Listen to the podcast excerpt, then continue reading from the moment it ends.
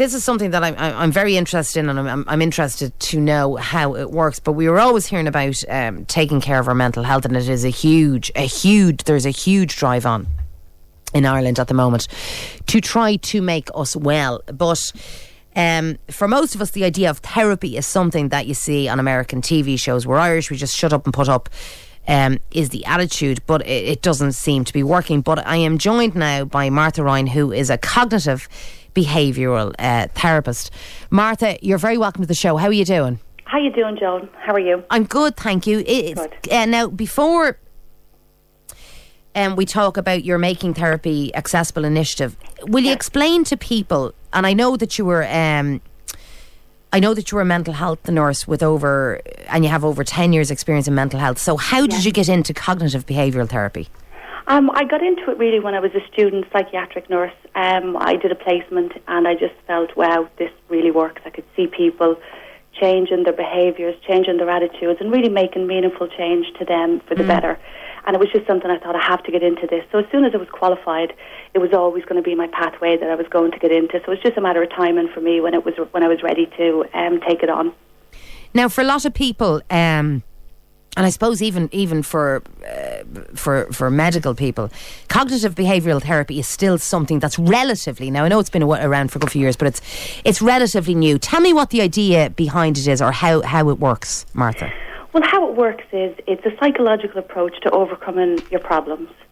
So it's talk therapy, but it's a little bit more focused and more direct we set goals, um, goals that people and the therapist set together. So it's very collaborative in its approach.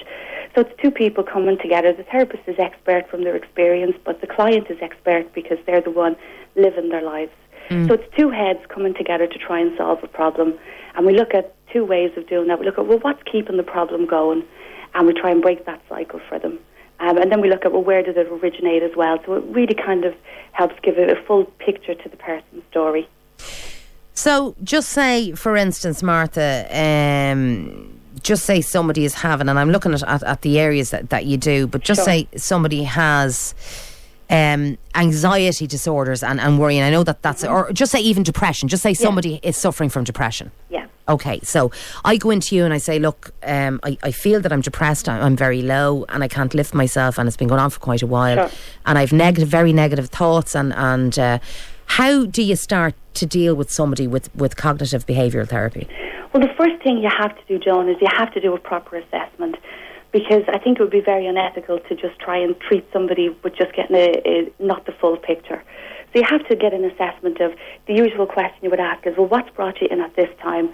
So usually you're trying to look, is there a crisis? Has something happened right now rather than two months ago or two years ago that has led you to seek treatment?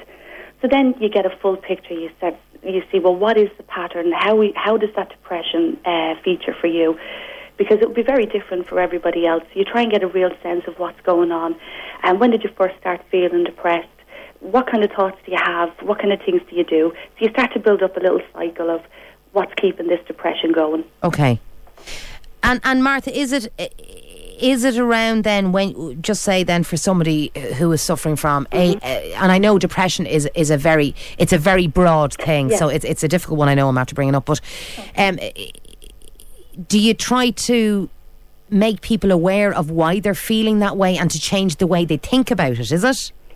Yeah, you would start really with the behaviour, Joan. To be honest with you, because a lot of times it's it's very hard to get into the thinking part straight away. Because if you're depressed, you're you know you can be a little bit fuzzy around your thoughts and yeah. stuff like that. Yeah. So a lot of times the way we break the cycle is start with the behaviour. So what do you do when you feel depressed? Well, I don't feel like getting out of bed, so I stay in bed. I haven't the energy.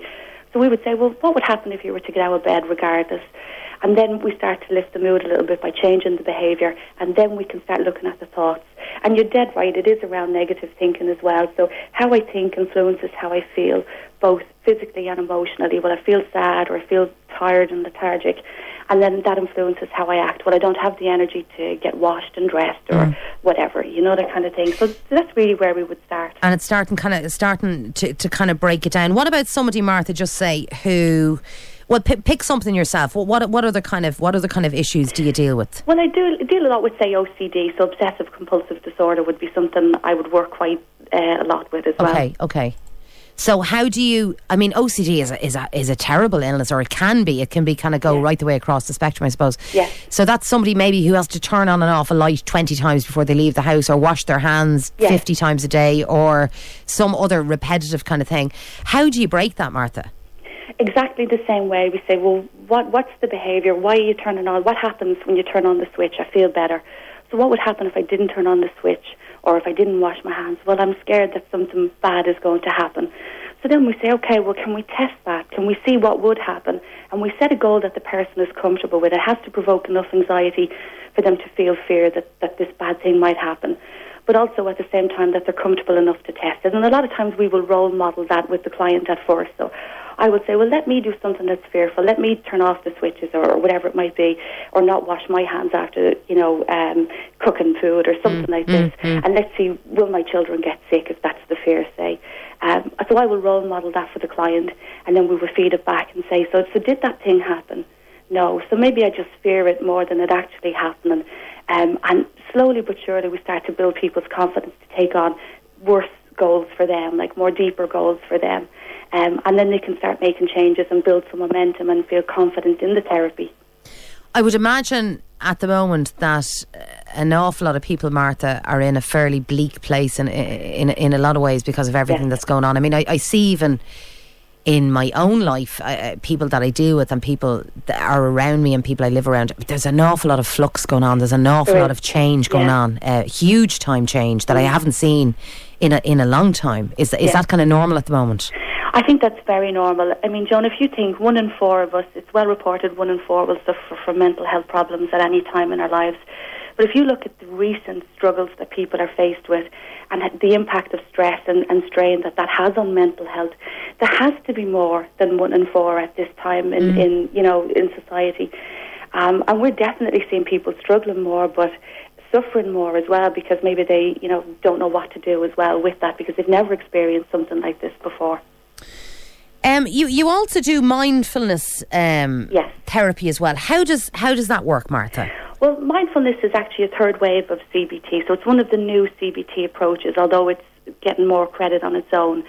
Um, and mindfulness is really about paying attention in a particular way. So it's about coming back to the moment, um, deliberately focusing your awareness. So, like that's the example of OCD. If your awareness is on, you know, I have to wash my hands, well, we would say, okay, well, can we bring our awareness to something else as well and, and see what that's like? So it's about focusing our awareness.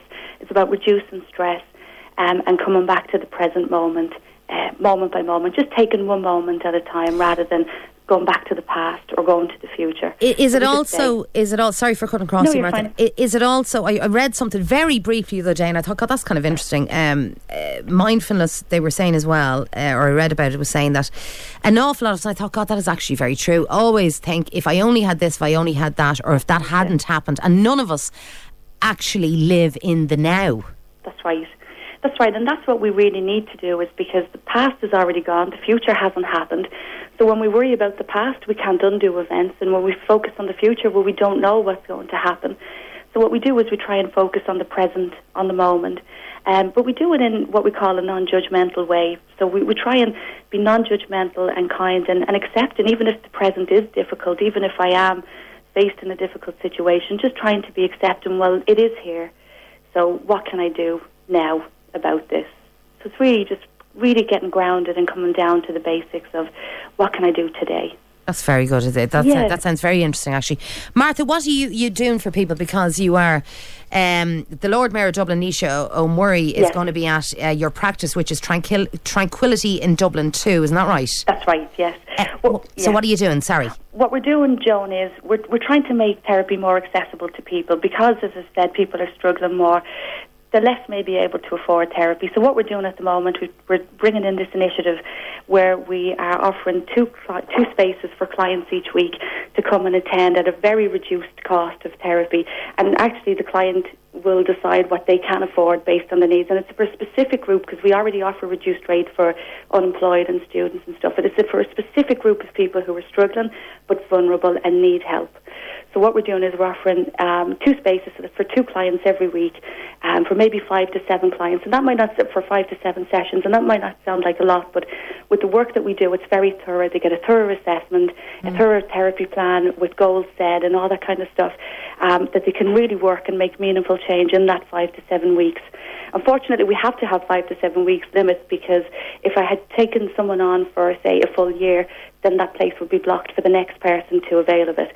So what we're doing is we're giving as much as we can back to the community um, and just making it accessible for people who are in need and need support but maybe can't really afford the full therapy prices. That's very that's a very good thing to be doing. It's kind of giving it back to the people, isn't it? It's very yeah, good. Yeah. Very good. So, um, the Lord Mayor, as I said, Nisha Murray, she's going to she's going to be coming to your practice, which is Tranquility in Dublin 2. Whereabouts is it exactly? It's we're on twenty Molesworth Street, and I'll just give the number if anybody's interested or has a, a member of family that's suffering from difficulties. They can contact us on 01 631 6051. 631 6051. Okay, yeah. Yeah and that's it. We're we're very centrally located in, in, town, you know the kind of thing, and we're trying to make ourselves accessible and available and uh, promote mental health awareness. But really, the message we want to give is recovery is possible and therapy is accessible. So, so that's really, Joan, what we wanted to do by talking to you this evening. Very good. Listen, lovely talking to you, Martha. Thank you. Thank no, you very no, much. No doubt we'll talk. We'll talk again. And look, that's that's a great initiative. Fair play to you, and I, I wish you I wish you the best of success, Martha. Thanks very much, Joan. Thanks Thank a lot, you. Martha. Bye Thank you. Now. Bye. Bye. Bye. Bye. Bye. Okay.